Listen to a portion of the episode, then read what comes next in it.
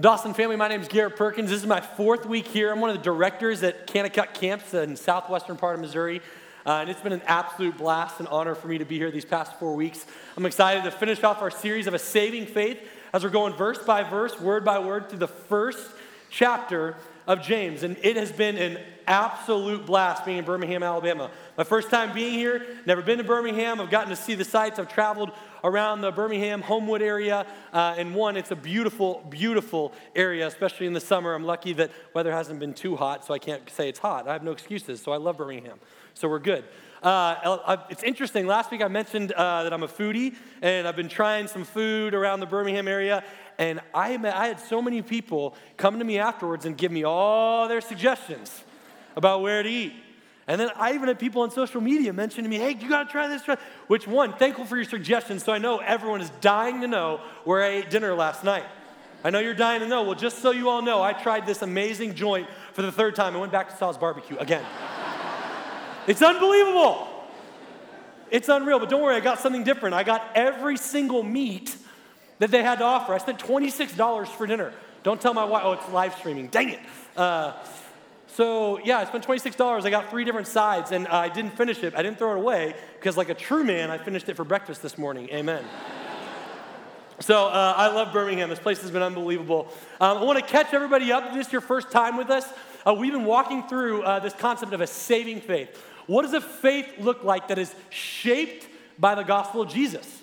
Uh, and we've been walking through verse by verse. So we really learned week one that a saving faith is one that is hopeful amongst trials. That the Christian is the only person in the world that can be hopeful in the midst of suffering, pain, and anguish. And we can be hopeful because we know that Christ gave us something to hope for. Week two, we learned about this concept of a saving faith is one that is faithful. That in the second part of James chapter 1, we learned that in the midst of suffering, Satan comes with temptation right on the heels of it. And a saving faith is one that in the midst of suffering and anguish, we don't abandon God, that we lean into God and we trust that He has something for us in the midst of it. And we can be faithful in the midst of suffering, trials, and pain because Jesus was immeasurably more faithful on our behalf. And then last week we learned that this concept that a saving faith is one that is active, that God expects believers to look different than the world, that we, there are some commands and some imperatives on our life but uh, that our faith should be active. We should be doing stuff. But the good news is that our, say, our faith should be reactive to God's proactivity on our behalf. We talked about that last week, that we are not active. We do not do things to earn God's approval because God has already given us His full approval through Christ Jesus. And that's good news. So we get to just simply react or respond to the goodness of God. And this week we're going to end chapter one of this concept of saving faith is pure. Saving faith is pure. And we see this in verses 26 and 27 that, that God has created uh, this world to be redeemed, and really what religion that is Christian religion that is pure uh, and unadulterated is what we learn in 26 and 27. So go and turn with me to James chapter 1, 26 and 27. And before we do that, I hope you guys are encouraged that have been here for four weeks, because I, I say this every week. We've only been in one page of the Bible. We haven't even finished the first page of James chapter 1. And has it not returned void? God has been so good these four weeks because every word is intentional. So if we simply just submit to this, our lives will be for the better. So as we do that, I just want to encourage us that as we go to the word that we can we don't have to dodge hard verses. We get to trust that every single word is intentionally there. So here we go, verses 26 and 27. If anyone considers himself religious and yet does not keep a tight rein on his tongue, he deceives himself, and his religion is worthless. Religion that God our Father accepts as pure and faultless is this to look at orphans, or excuse me, to look after orphans and widows in their distress, and to keep oneself from being polluted by the world. I want to read it again. Verse 26 If anyone considers himself religious and yet does not keep a tight rein on his tongue, he deceives himself, and his religion is worthless. Religion that God our Father accepts as pure and faultless is this to look after orphans and widows in their distress and to keep oneself from being polluted by the world. So, James is, is tying a beautiful bow around uh, James chapter 1 with this concept of what religion is. If you think about in the New Testament, Jesus talks about religion quite a bit, and really he uses it in a negative context. Because in the New Testament, when they hear the word religion, they immediately associate it with a certain group, the Pharisees. Because they were a religious group and they were really, they kind of created this uh, religion that was almost like a social group. And Jesus didn't like that. He had some pretty stark, strong words for the religious elite, the Pharisees. So immediately when the audience in this, uh, when they heard this uh, in James, when they heard religion, they immediately associated it probably with a negative connotation. Uh, so, but James is trying to redeem this word to connect true religion to Christianity. That a saving faith is true religion. But really, throughout all of James chapter 1, he's been doing this litmus test of two different types of faith a saving faith that we've talked about, and really an empty faith. One that bears good fruit, and one that bears rotting fruit. One that is connected to the vine of Christ, and one that withers away and falls. One that has dug a foundation on the rock of Christ, and one that blows away with sifting sand. That this is this litmus test that he talks about. So, before we see what is pure religion in 27, I want to walk through all James chapter 1 again and show us really what an empty faith looks like. Because I think James's fear, and I think the pastoral staff, our fear uh, is, that, is that our congregation, that the people sitting in the pews, that they would think that they are bearing good fruit, but actually they sit in the pews and their lives look no different, and they are walking with an empty faith. So, really, he talks about this, this religion that is actually deceiving people. In James 26 or 126, it says, If anyone considers himself religious, yet does not keep a tight rein on his tongue, he deceives himself. So, what type of religion is worthless? We learn throughout all James chapter 1. First point is that doubting God's goodness or his ability to provide amongst trials. We learned that week one. That we can ask him for wisdom as it says in 1 5. We don't have to doubt God's goodness. That if our life isn't good right now, we don't associate that with God not being good. Because God was eternally good on our behalf. And we cling to the gospel so we can actually walk through these trials well. But an empty faith is one that doubts God's goodness amongst it. Next, we see that an empty faith is one that somebody that's actually chasing their own desires instead of God's goodness, and that leads to sin. We see that, we talked about uh, when it talks about a saving faith being faithful, that those that are enticed by their own desires, as it says in James chapter 1, that instead of trusting that God is good amongst the suffering, that God is going to provide maybe not a way out, but a way into a deeper intimacy with Him, which is all we should want in the first place. We want to get out of it, so we turn to our own desires. We go, Well, I'm just gonna cope. I'm gonna pull myself up on my own bootstraps and try and get out of this. Or I will cope with whether it be alcohol or drugs or depression, whatever it is, I'm gonna just cope because I know what's best for me. Putting myself on the throne instead of God. And we've learned in James chapter 1 that chasing our own desires leads to sin because our desires are wrong. The natural inclination of our heart is wrong.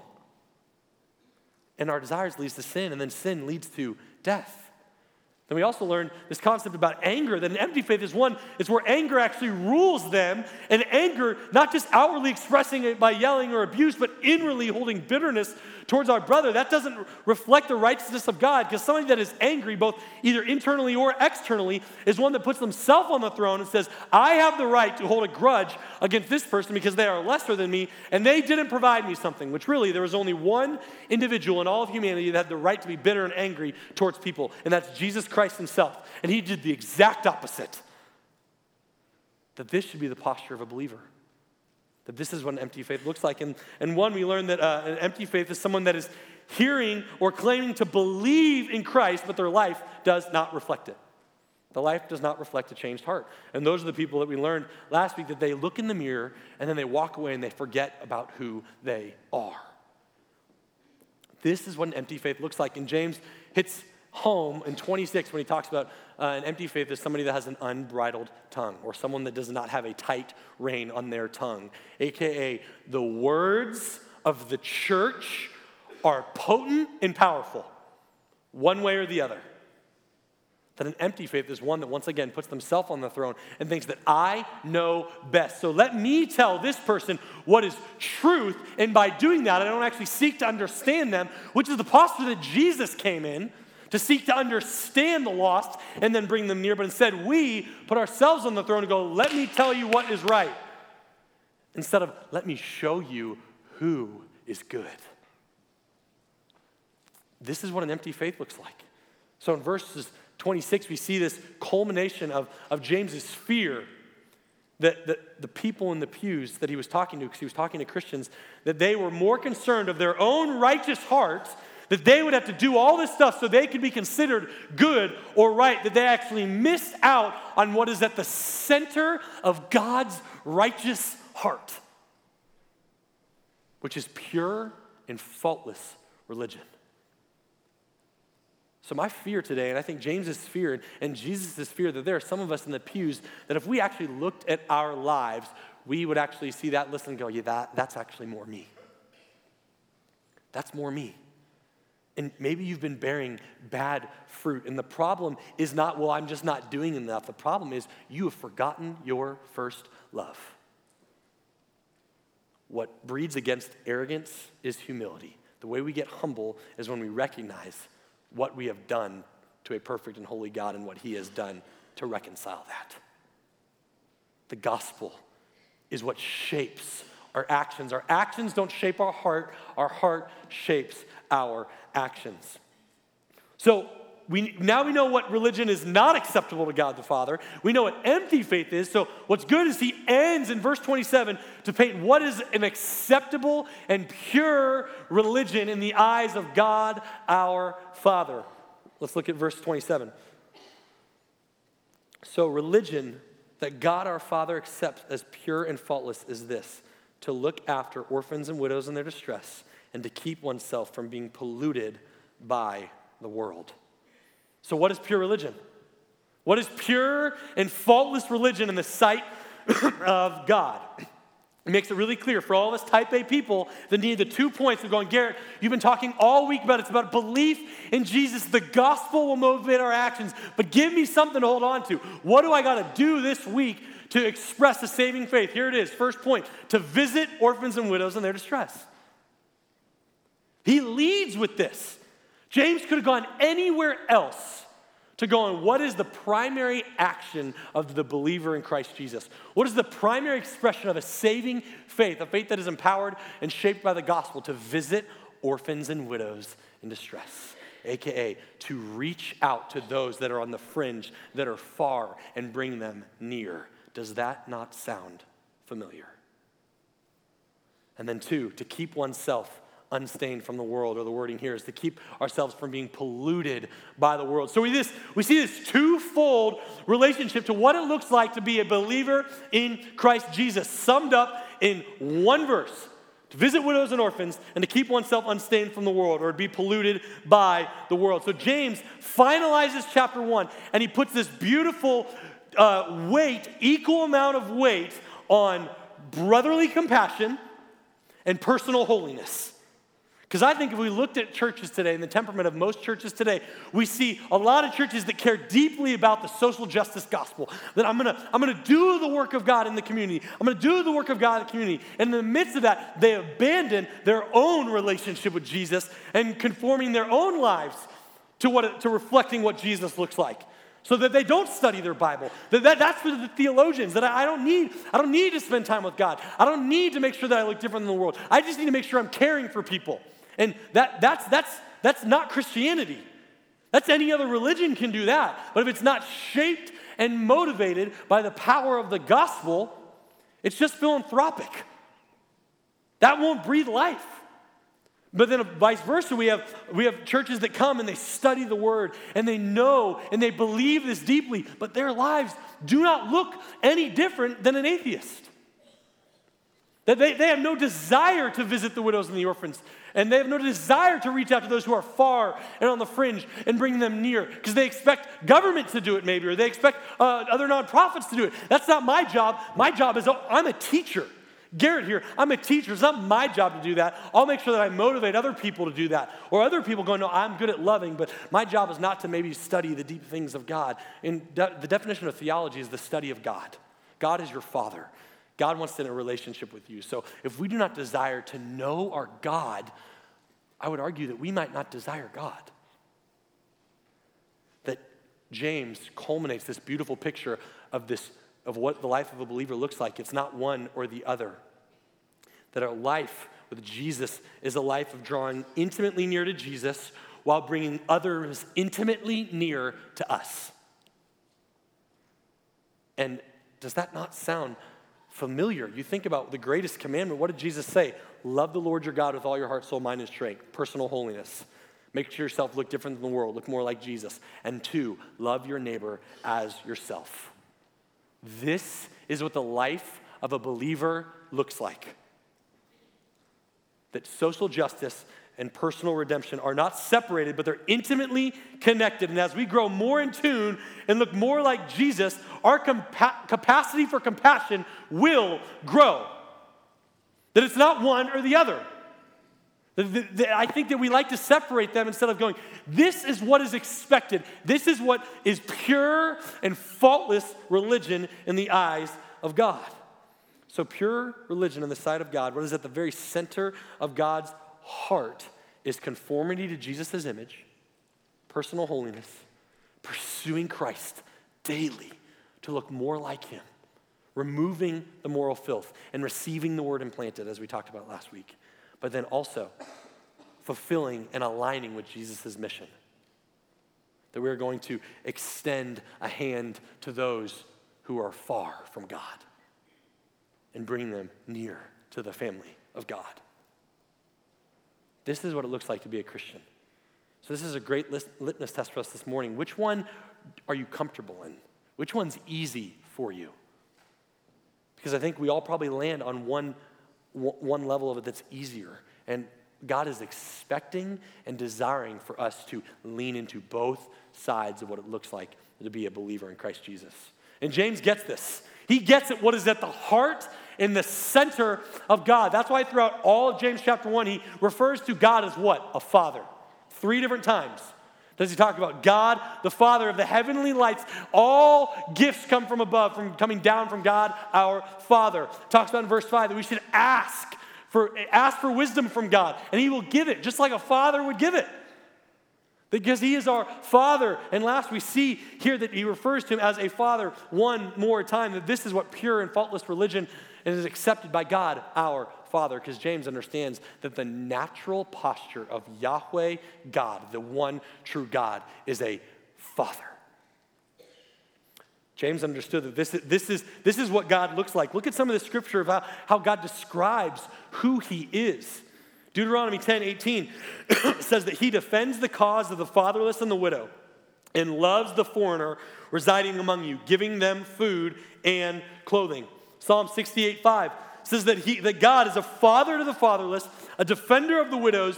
This is God in his holy dwelling. So it's not just God coming to the world and being a father. This is God, Old Testament, in the tabernacle, in the Holy of Holies. The natural posture of God, Yahweh, is a father to the fatherless, a defender of the widows. In his holy character, he is a father primarily. This is our God. In Exodus 22, verses 21 23, it says, Do not mistreat or oppress a foreigner, for you were foreigners once in Egypt. Do not take advantage of the widows and the fatherless. If you do and they cry out to me, I will certainly hear their cry. Notice that he says, Do not mistreat the foreigner, and he reminds the Israelites, the chosen people of God, aka for us Christians, he reminds, he's reminding us today that do not oppress or ignore those that are far or those that are aliens or those that do not offer you anything because you once were far from me. You once were an alien of me. You were once offered me nothing. And what did I do? Bring you near. Why can we not exchange a fraction of gospel action to the world? And the answer is not because we're not trying hard enough. The answer is because we don't truly see the goodness of God on our behalf. Because I think all along, adoption has always been at the center of the gospel. And we can reach out to those in need when we understand and truly actually fall more in love with the fact that we were in immeasurably more spiritual need because God wants us to understand this concept because He's a father first. And this, this concept of adoption is all throughout the New Testament. That word was not used in the Old Testament. Adoption happened in the Old Testament a couple times, but they didn't use that word. This word came into play in the New Testament because I think God, through his beautiful concept and design, wanted us parents to see this and understand it, to, to get a picture of what it looks like to be in Christ. Listen to this language that he uses to describe the believers. Ephesians 1 5 says that in love, he, God, predestined us for adoption as sons through Christ Jesus. Galatians 4 4 through 7 says that, but when the fullness of time had come, God sent his son, born of a woman, born under the law, to redeem those, us, who were brought under the law, so that we might receive adoptions as sons and daughters. We were far from God. And he said, I want you, Garrett, in my family. now. I can't wait another second. So I, you, the world's gonna, I'm gonna give you my son, and it's gonna punish my son what you deserve, and you are gonna be my son. It's unbelievable. And I think we just walk right over it and forget what God has done on our behalf. And my favorite verse, 1 John 3 1. Uh, about adoption. It says that see what kind of love the Father has given to us so that we should be called children of God. Ephesians 1 and 2 talks about how we were actually children of wrath. But, but God demonstrated his own love for us, that while we were still sinners, Christ died. We get to be called children of God. Of, of God. We are now not of ourselves, we are of God. And if we truly actually started to understand this and believe it, it should shape and change us to actually want to extend the same to the world, not so we look good, but so we can go, but because I already got this. I already have this. So, of course, I would give the same to you because you deserve just what I deserve from God. And I'm going to utilize my, my actions, my resources to reflect God so when I share the gospel with you, uh, I can actually connect it to something more. Be- it's, it's, it all works this beautiful picture when we actually start connecting gospel action with God's gospel action on our behalf. This is when people go, "Oh, that's why you live that way. I want that," and then salvation comes. Our actions are not to gain approval from God. Our actions are for the world and for our intimacy with God. We already have His full approval. So what do we have to fear?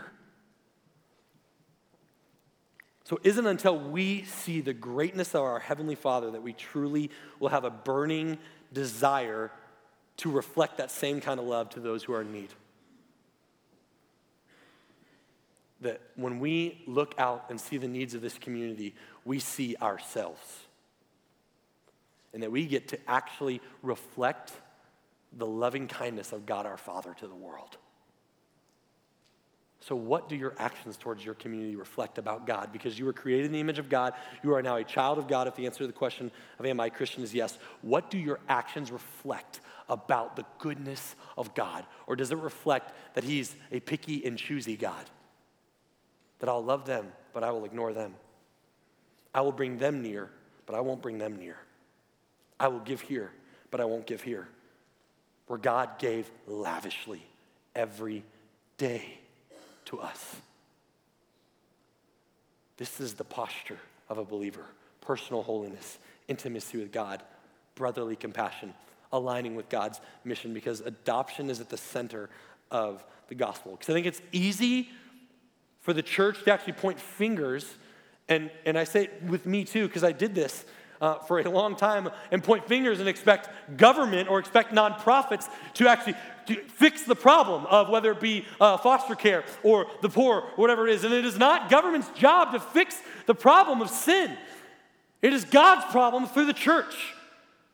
It is not government's job to fix the problem of the brokenness of society. It's government's job to protect us so we have the freedom to do it. And in this country, we do. So it's time for the church to actually stand and go, because I've been given much, I will give much. And this has rocked the Perkins household because this is near and dear to our hearts. Because about five and a half years ago, when Emmy, my wife, and I started talking about marriage and when we got engaged, I learned that uh, my, my, wife just kind of opened the floodgates of her heart and shared her heart for adoption. Uh, and I immediately, whoa, whoa, whoa, whoa, I want my, it's even hard for me to say it, I want my own kids. My own kids. Like biology has something to do with love because I, had a, I had a misunderstanding of the gospel. And over five and a half years, uh, I continued to learn about this, fall more deeply in love with the gospel. And I realized that what sweeter way for me to experience what God has experienced on my behalf, for me to fall more in love with God, than to invite a child who is far and bring him near. And man, what we have learned through this adoption process as we walk through this uh, process of hoping that a mother will choose us and be absurdly brave and choose life for her child. Not for political reasons, but for the kingdom of God. That we have seen that uh, it's just so clear to me that the adoption that we're walking through with our hopefully soon to be child and that God's adoption on my behalf, there's absurd parallels that right now we're in the process of figuring out how to pay for it, and it's very expensive, as some of you know. That the adoption that God came on our behalf was absurdly expensive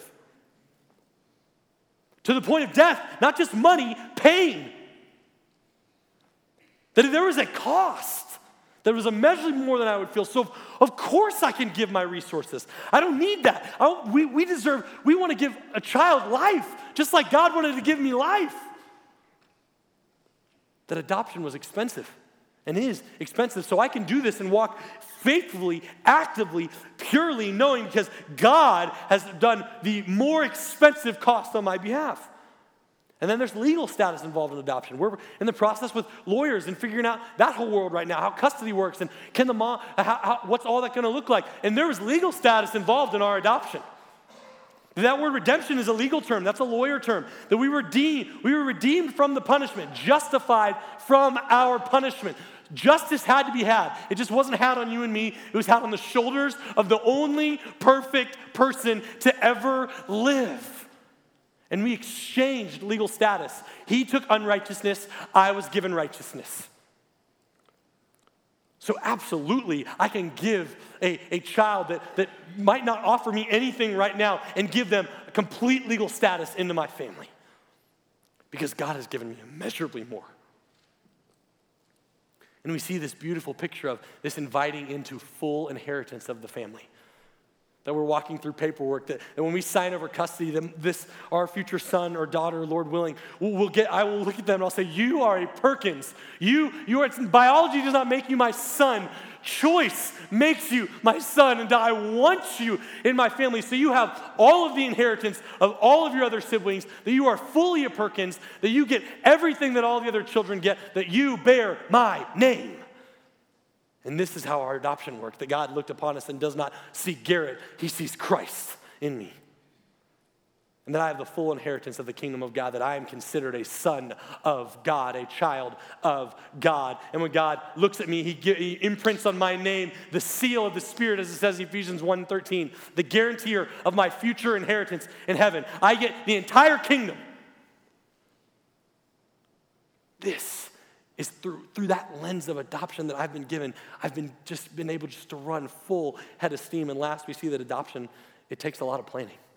That we've been, we've been planning for this for five and a half years and how to save money and how are we to do it and let our families know and all just intricate planning. And God had been planning from the foundations of the world to redeem your soul and adopt you in Genesis 3:15, right after man sinned, God looked at Satan the serpent and said, I will put enmity, I will put division between you, Satan, and Eve's offspring, between your powers and Eve's offspring, aka there's going to be a son born of a woman thousands of years after this that's going to crush you. That from the beginning he'd been planning to save and adopt Garrett. Ephesians 1 4 through 6 says that he, God, chose us in him before the foundations of the world. Before he created the mountains, before he created everything else, he had me and you in mind, knowing that we would be unfaithful to him. This is our God. And if that will not motivate us to stand and willingly give Him our actions, nothing will. Because we do not have to gain God's approval. We have full approval in Christ Jesus. So we get to offer the world the same gift. That a child, a mother, an orphan, foster care system, the poor, the needy, the fringe, that they do not have to offer us anything as the church because we have everything in Christ Jesus. So we get to go and actually be the church. So this is the very heart of God the Father. That we would do the work of God because God has already done the work for us. Our eternity is secure. So, my hope is that for some of us here, I think we've been wondering, what do I do? Like, how do I, how do I interact with the community? And, and it's going to be clunky. It's going to be hard. How do I relate to someone? I, was born in a good family, a quality family. How do I relate to those that are far? Your, your job is to understand. And you actually can relate because you were an orphan until God brought you near. So we get to extend the same to the world. And as we close in a time of response and worship, um, I'm going to ask everybody here the same question that was asked me a long time ago um, about this. Whether, and you can apply it to adoption, foster care, reaching out to the poor. What are you going to do? How, how, do we respond to the goodness of the gospel? I think a lot of us, we go, um, should we engage in foster care? Should we adopt or should we serve the poor in this? Should we do this? And instead of asking that question, I think that's backwards. We should be asking the question is there any reason we shouldn't? And there are good reasons sometimes that we can't engage in certain things. But God is expecting the church to invade the fringes of society so that God can be made much of. Let's pray. Jesus, you have done a mighty work on my behalf. And God, if I would just every morning wake up and actually remind myself that I am a new creation, that I'm being sustained, that I am righteous, I am clean, I am pure, not because I have done anything today, but because you have done everything already for me. God, I pray if there are some people here, some families, some married couples that are, that are wondering, God, what would you have for us in this?